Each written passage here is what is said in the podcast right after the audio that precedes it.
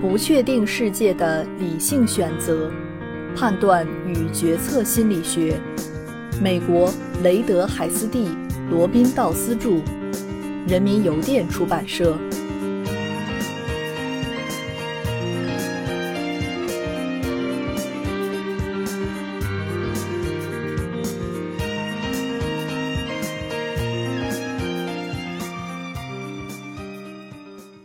第七章第四节，趋均数回归。对含有随机成分的事件进行代表性思维，还会带来一个问题，就是会使我们做出一些非回归预测。要了解为什么会出现这样的情况，我们首先要了解什么是回归预测。假设一些父亲的身高都非常高，那么平均来说，他们的儿子也会是高个子。但是会比他们的父亲要稍微矮一点。同样，特别高个儿子的爸爸平均也会比他们的儿子矮一些。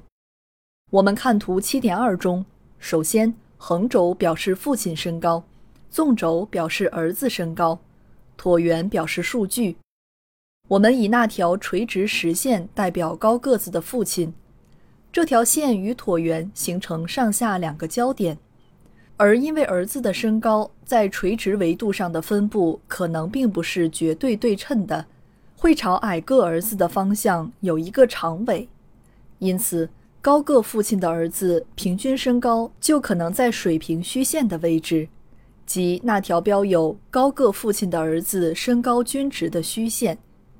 这样，通过考察一个典型的高个父亲，我们就能由一个简单的逻辑。来确定这些父亲的儿子的平均身高，结果显示这个均数出现了回归，也就是说，儿子的身高相比这些父亲的极端身高变得不那么极端了。小地与大地撇之间的差异就是这个数据集的回归程度指标。如果我们从高个儿子入手，会发现一个完全一样的反转模式。水平实线表示高个儿子，由垂直虚线向交于 x 轴的那一点，即为高个儿子的父亲的平均身高。英国科学家高尔顿第一个发现了这一关系，他将其命名为后代趋中回归。一开始，他认为这种关系来源于某种遗传过程，这种遗传过程使有机体朝着平均属性转变。但是在考虑了逆转关系后，他得出结论，认为这是所有相关关系中都存在的统计属性。图七点二解释了这种关系，你看到的就是一个简单的趋均数效应。因为父亲和儿子的身高并不完全相关，所以就存在回归。非回归预测是指人们存在这样一种倾向。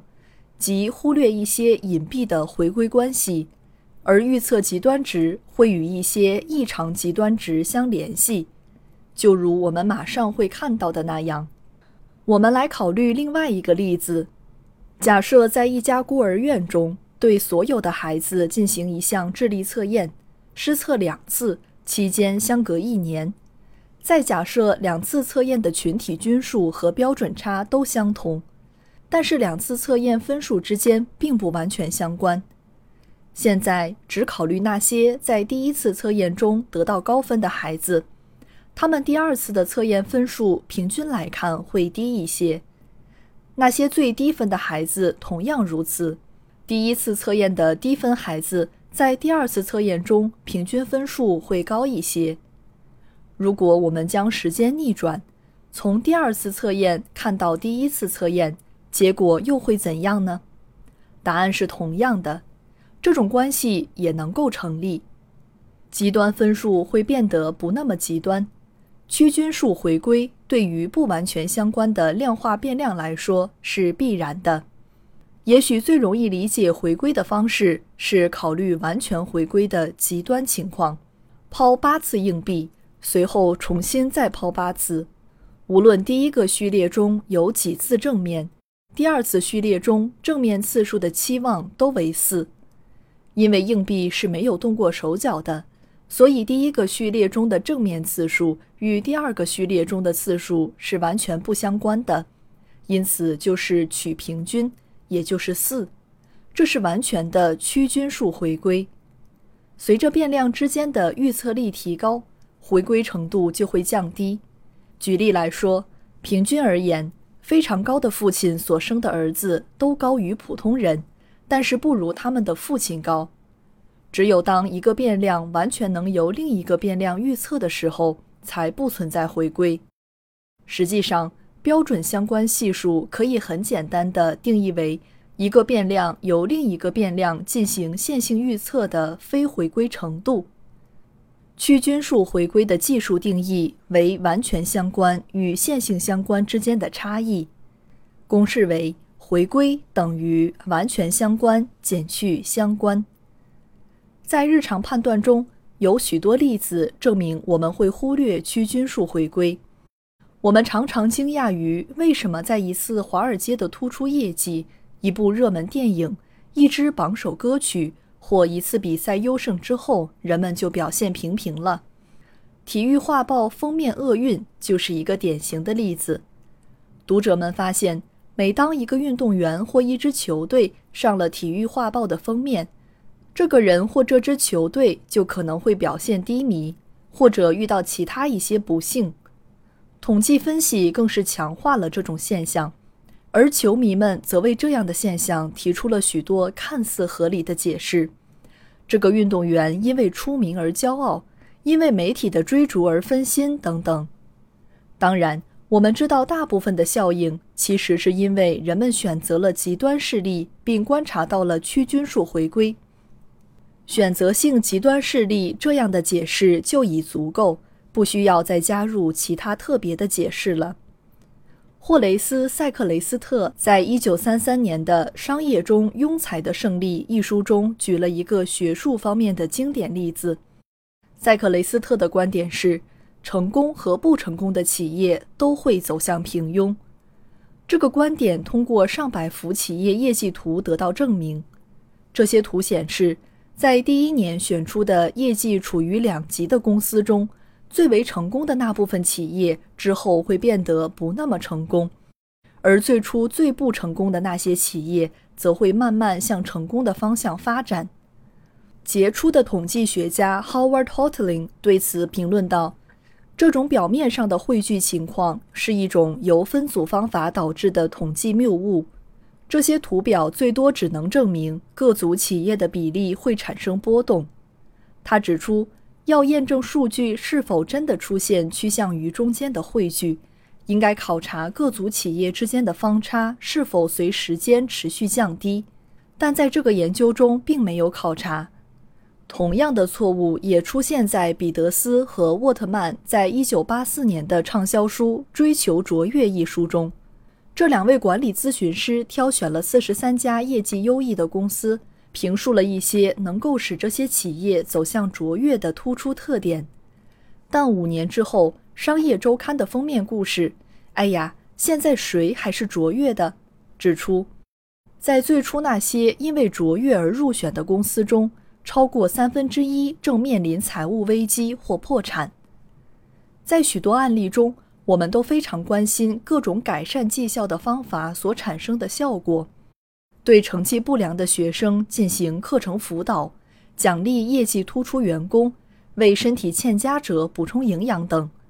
在这里，我们再次遇到这个问题，需要将这些方法实际产生的效果和单纯的回归作用区分开来。这个问题只存在于极端事例中。有些随之而来的错误是非常隐蔽的，比如在二十世纪六十年代中期，当 Daniel Kahneman 向以色列国防军的飞行教官们解释奖励比惩罚具有更好的激励作用时，一个教官向 Kahneman 提出了反对意见：“尊敬的先生，您所说的只对实验室里的小鸟有用。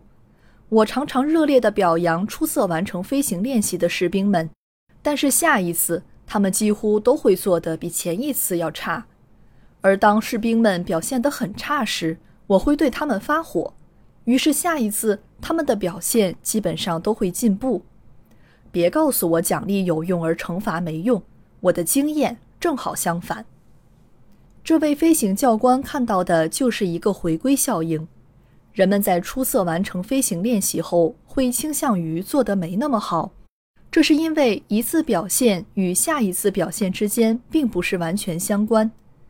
每次表现得很差之后，同样会有所进步，同样只是因为每次表现之间并不是完全相关的。遗憾的是，就像飞行教官的故事一样。许多不了解回归效应的教师，也许就会系统性的认可惩罚的作用，而对奖励失望。我们对这些不可避免的回归效应视而不见，这还会带来一个令人不快的副作用，那就是我们对于一些通过解雇教练或 CEO 来获得成功的干预方式存在过度自信。考虑这样一种典型的情境，在某个赛季的上半赛季。某支球队表现得特别糟糕，球队老板于是决定解雇教练。在随后的下半赛季，球队的表现转好了。我们应该将这种改善归因于解雇并替换教练，还是归因于简单的回归效应呢？毕竟总体来说，赛季中段解雇教练这样的事情，往往是在球队表现极为糟糕的情况下发生的。因为我们缺少这样一个随机解雇教练的实验，所以无法确定到底是哪种因素在起作用。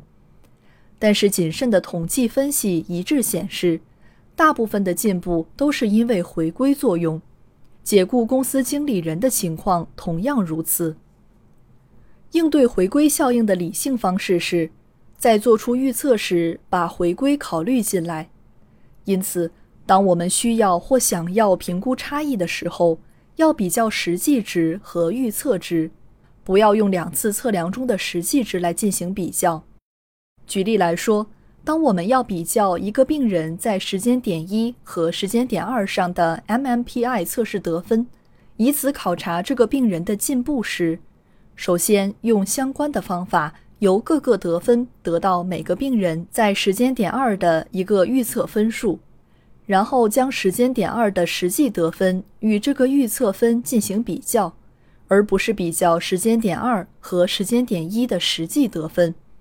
否则的话，那些在时间点一上得分较高的病人们可能会被误判为进步了，而那些 MMPI 得分正常的病人可能会被误判为治疗不起作用。遗憾的是。代表性思维就会使人们在不做回归的情况下直接比较差异，这显然会导致错误的结果。举例而言，最值得注意的是，那些在症状改善方面得分最高的人，正是那些最初症状最为严重的、最没有希望用保守疗法的人。我们试图评估一些用来提高绩效的干预手段是否成功时。区均数回归就特别容易蒙蔽我们的判断。如果采用干预手段是因为我们出现了问题，就意味着我们很难清楚地了解干预手段的效果。比如，在发生惨绝人寰的交通事故之后，采用一个严格的交通管理计划；在公司几次糟糕的业务表现之后，聘请一个新的 CEO；在连输几场比赛后，换一个新的教练。这些情况下，我们都不可能准确地评估其中的因果关系。干预手段能否起到改善作用，这一点存在偶然性。而几乎可以确定的是，其中一部分或绝大部分的效应应来自于区均数回归。